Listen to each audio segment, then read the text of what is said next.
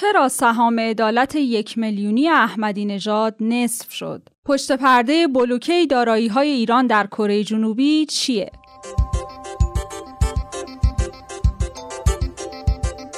سلام، امروز شنبه 24 خرداد ماه پادکست خبری پادیو رو میشنوید. در پادیوی امروز از دستگیری قاضی متهم پرونده اکبر تبری، گاف رئیس مجلس 11م، ارسال جعبه سیاه هواپیمای اوکراینی به کانادا و اعلام زمان کسر اقساط وام 1 میلیونی رو براتون خواهیم داشت.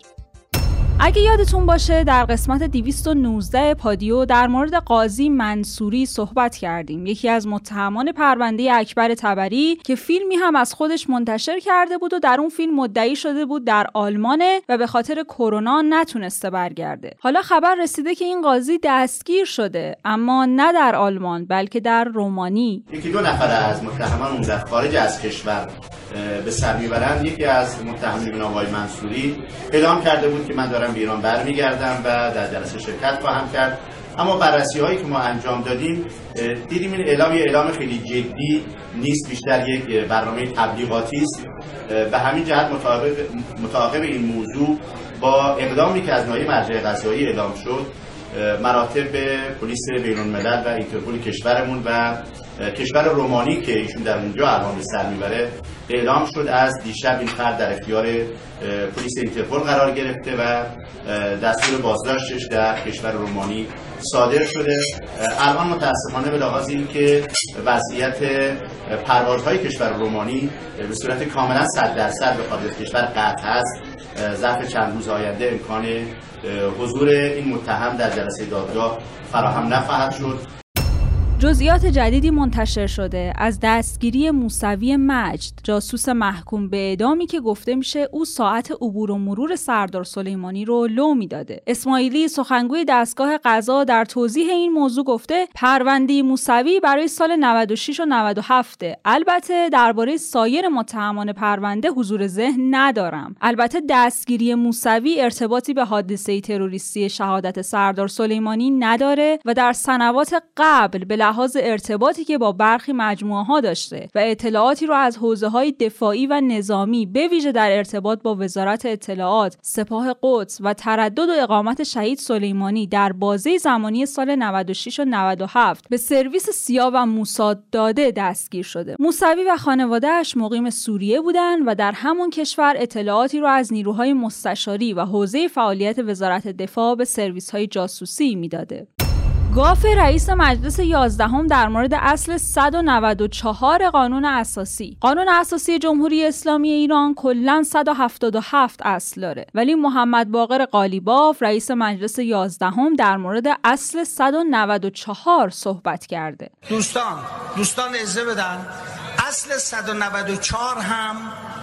اصل 194 هم مشخص کرده چقدر سهام عدالت توی بورس به فروش رسیده. سخنگوی سهام عدالت گفته از بین 900 میلیارد تومان ثبت سفارش سهام عدالت 623 میلیارد تومان به فروش رسیده و بخشی از این سهام به این علت که کارگزار بورس باید شرایط رو بسنجه تا باعث ضرر و زیان عرضه کننده نشه هنوز به فروش نرفته. اگرم میخواید بدونید پول فروش سهام عدالت کی براتون واریز میشه، از روزی که بانک سهام عدالت مردم رو به فروش برسونه فردای اون روز پول رو واریز میکنه. چرا سهام 1 میلیونی احمدی نژاد نصف شد؟ تیتر روزنامه شرق بوده. این روزنامه در گزارشی نوشته که این سهام از 13 سال پیش با هدف سهیم کردن اقشار ضعیف توی اقتصاد مطرح شد و در نهایت به 49 میلیون نفرم تعلق گرفت. حالا تعدادی از کارشناسا اومدن گفتن که توی مراحل مختلف این طرح، یعنی از زمانی که به مردم اختصاص داده شد تا زمان آزادسازی، گاهی به طریقای مختلف حقوق مردم ضایع شده. برای مثال دکتر عباس حشی عضو هیئت علمی دانشگاه شهید بهشتی گفته که فقط با همون سهام عدالت میشد تو فولاد مبارکه اصفهان هم سهام عدالت همه مردم رو 1 میلیون تومانی کرد، هم به مردم سود داد. اما دولت حاضر به انجام این کار نشده و سعی کردن تا جایی که ممکنه این طرح رو کوچیک کنن. 50 میلیون سهام عدالت رو به 37 میلیون رسوندن و دست آخرم بخش عمده‌ای از اون رو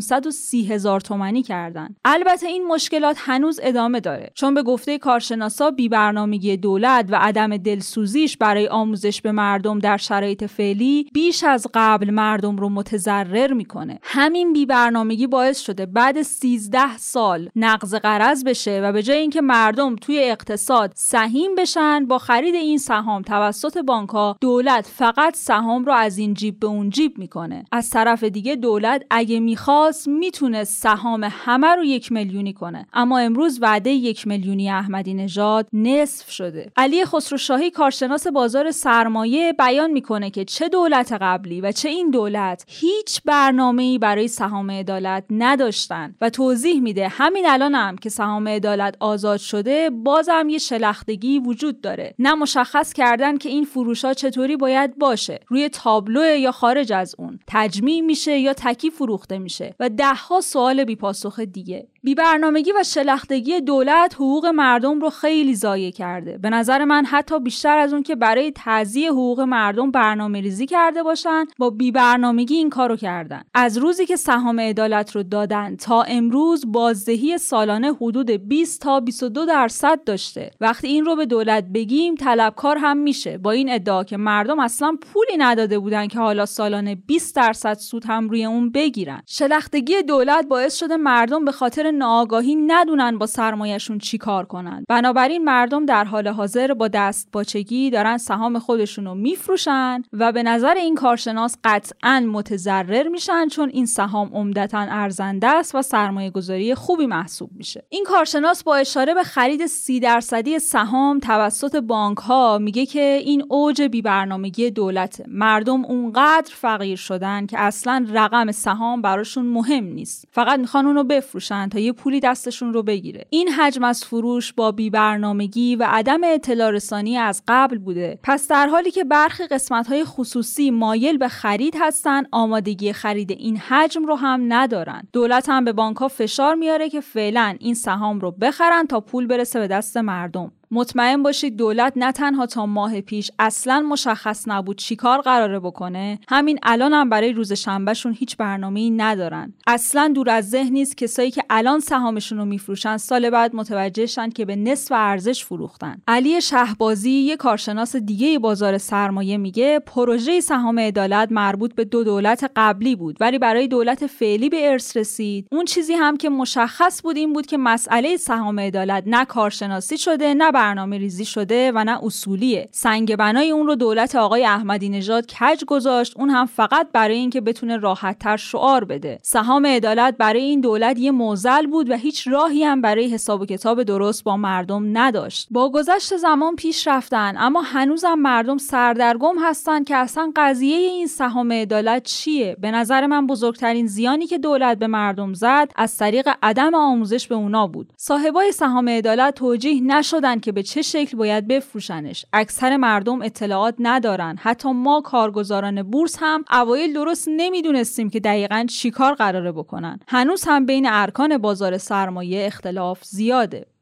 خبرگزاری رویترز در خبری مدعی شده آنتونیو گوتروش، دبیرکل سازمان ملل، در گزارش 14 صفحه‌ای خودش به شورای امنیت سازمان ملل متحد که روز 5 شنبه تقدیم این شورا شده، منشأ موشک‌های مورد استفاده برای حمله به تأسیسات نفتی آرامکو و فرودگاه‌های سعودی در سال گذشته رو ایرانی دونسته. وزارت امور خارجه ایران در این مورد بیانیه صادر کرده و گفته به نظر میرسه این گزارش به خاطر فشارهای سیاسی رژیم‌های آمریکا و عربستانه.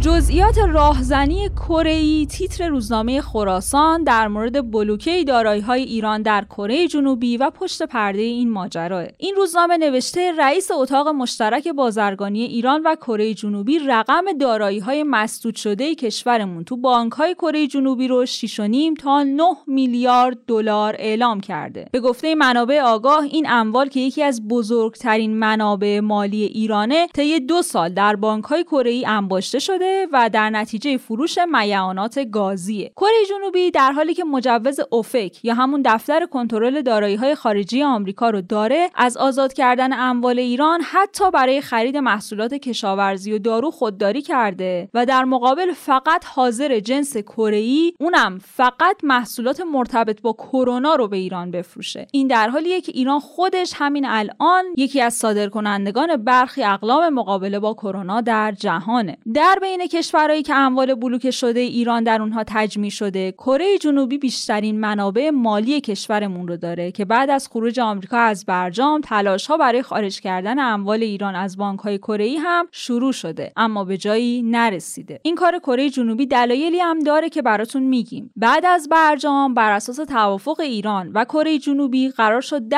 تا نفتکش جدید به اضافه خدمات دیگه در قالب یه معامله‌ای به ارزش 700 میلیون دلار در اختیار ایران قرار بگیره. ولی بعد از اینکه آمریکا تحریم‌های یکجانبه‌اش رو اعمال کرد، کره جنوبی در حالی بازار ایران رو ترک کرد که به بخشی از تعهداتش عمل و بخش دیگر رو ول کرده بود. همچنین کره جنوبی یکی از مهمترین شرکای استراتژیست آمریکا در آسیاست. حسن روحانی هم روز گذشته در گفتگوی تلفنی با رئیس کل بانک مرکزی با انتقاد از اقدام به مسدودسازی منابع بانک مرکزی ایران توسط کره جنوبی که با تبعیت از سیاست‌های ضد انسانی دولت آمریکا و در چارچوب فشار حداکثری اونها به ملت ایران انجام شده، به رئیس کل بانک مرکزی دستور داده با همکاری وزارت امور خارجه موضوع را از طریق روش‌های سیاسی دوجانبه و مسیر حقوقی و نهادهای مالی و مجامع بین‌المللی پیگیری کنه.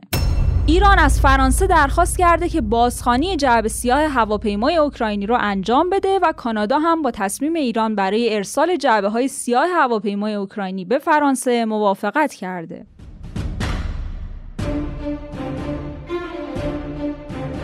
پادیو رو با خبرهای کرونایی ادامه میدیم. رئیس جمهور امروز در جلسه ستاد ملی مقابله با کرونا ضمن اینکه گفته نگرانی برای کرونا ادامه داره، نه واکسن الان پیش روی ما هست، نه دارو پیش روی ما هست و نه اون ایمنی جمعی و رمه‌ای به وجود آمده، هیچ کدام که بگیم توی جامعه 65% مردم گرفتن و عبور کرده و بنابراین خیلی نباید نگران باشیم. پس نگرانی ما همچنان وجود داره و ما باید مراقبت بکنیم.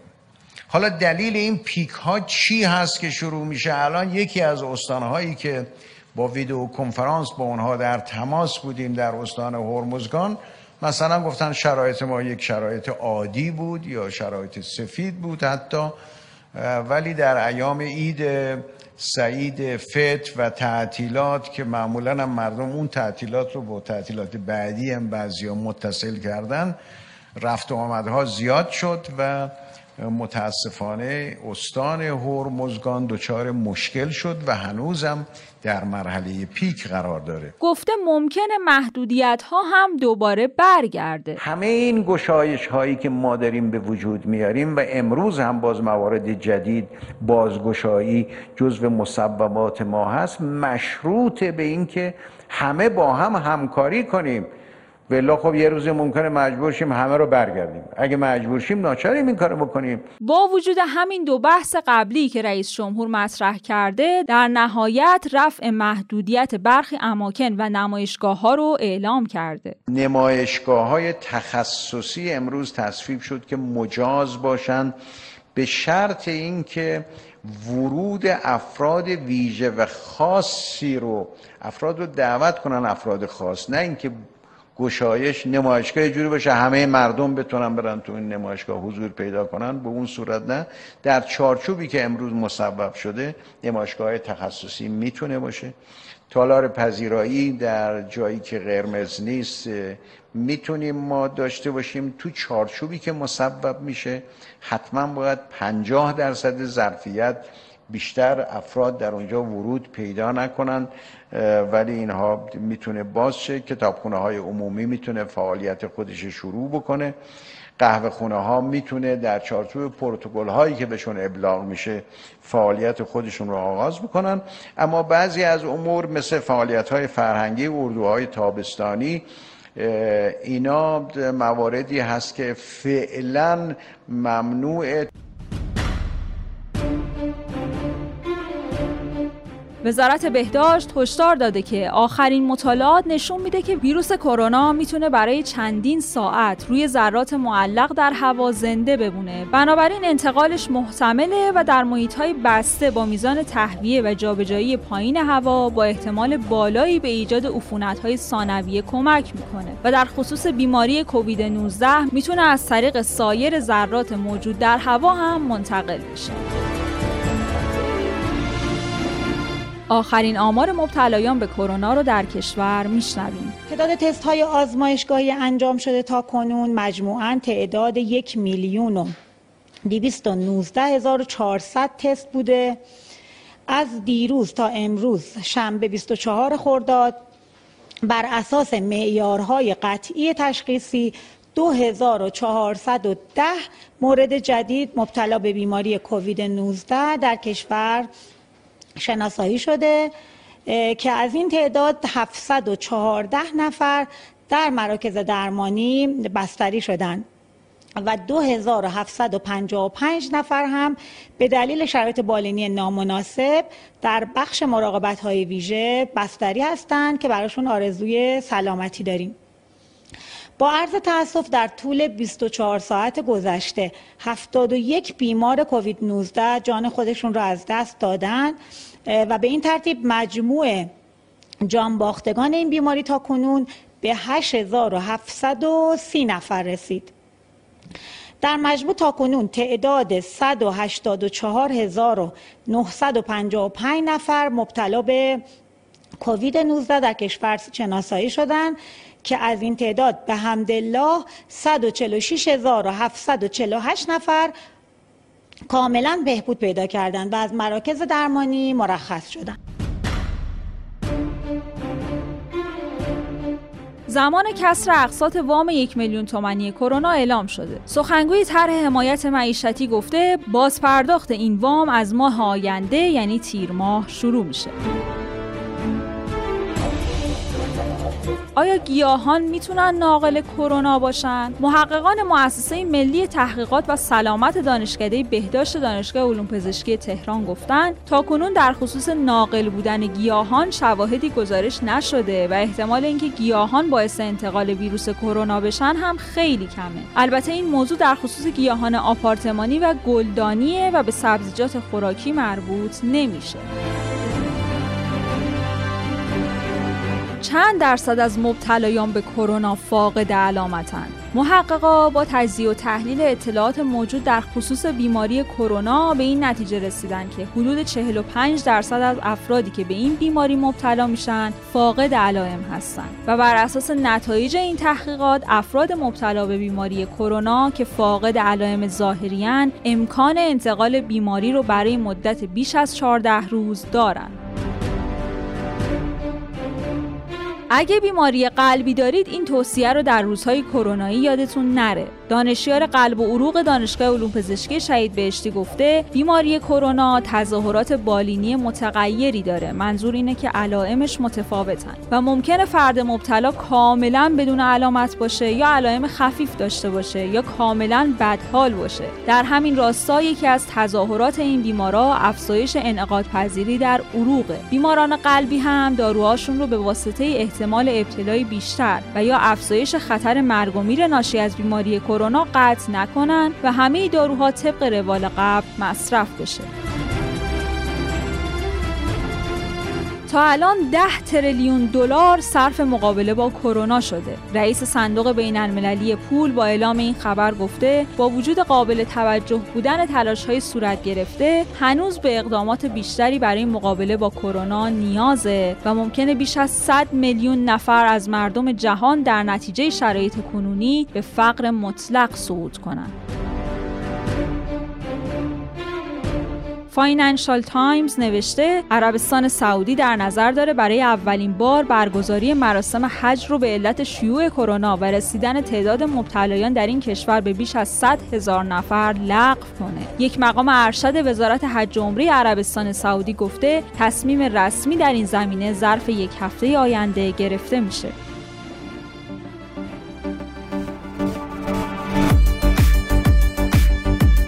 یه خبر خوب مربوط به کرونا هم داریم. رئیس بیمارستان مسیح دانشوری در خبری اعلام کرده که یکی از داروهای مورد استفاده در درمان بیماری کرونا که در بیماران اثرگذاری زیادی داشته، رسیژنه که کاربردش در درمان بیماری MS. فرمانده ستاد مقابله با بیماری کرونا در تهران هم در نشست بررسی نقش داروی رسیژن گفته اینترفرون ها و پروتئین هایی هستند که درون بدن ما تولید میشن و در مقابله با ویروس نقش پررنگی دارند. چند جوک هم که کاربرای شبکه‌های اجتماعی نوشتن براتون میخونیم. پدرام نوشته متاسفانه الان یه جوری شده که وقتی تو خیابون ماسک میزنی حس میکنی انگشت‌نما شدی و مردم دارن مسخرت میکنن. یا گفته بانک‌های کره‌ای گفتن ایران باید اجرت پولای بلوکه شدهشون رو بده. فکر کن برای نگهداری پولی که هیچ وقت قرار نیست به دستمون برسه هم باز پول بدیم. شهرزاد هم نوشته سر سفره نهار پدرجان بی مقدمه پاشد کولر رو خاموش کرد، گفت آخه صداش زیاده. اخبار ساعت 2 شبکه 1 صدا نداشت ولی کولر صدا داشت.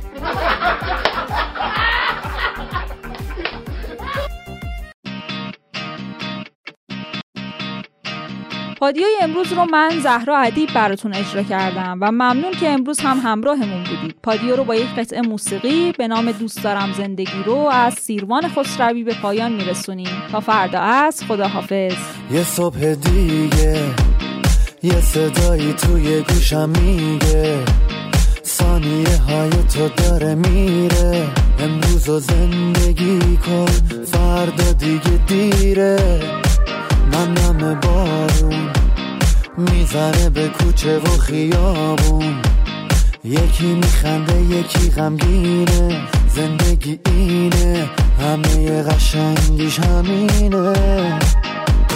خورشید و نور و ابرای دور و هرچی که تو زمین و آسمونه به من گیزه میده.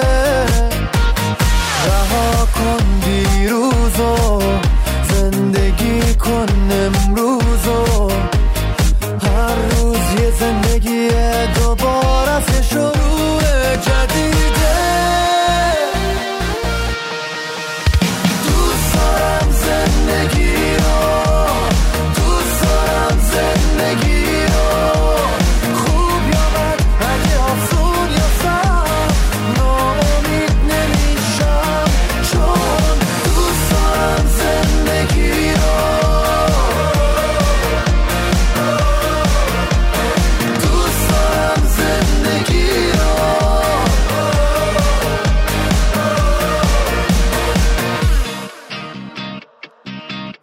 چشماتو وا کن یه نگاه به خودتو دنیا کن، اگه یه هدف تو دلت باشه میتونه کل دنیا تو دستای تو جاشه.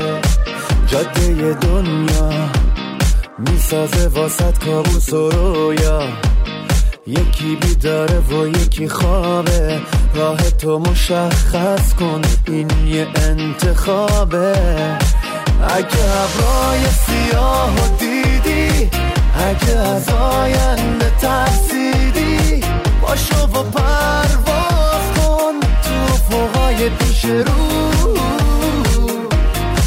اگه به سرنوشت میبازی تو بخوای فردا رو میسازی، از دستاتو ببر بالا و بگو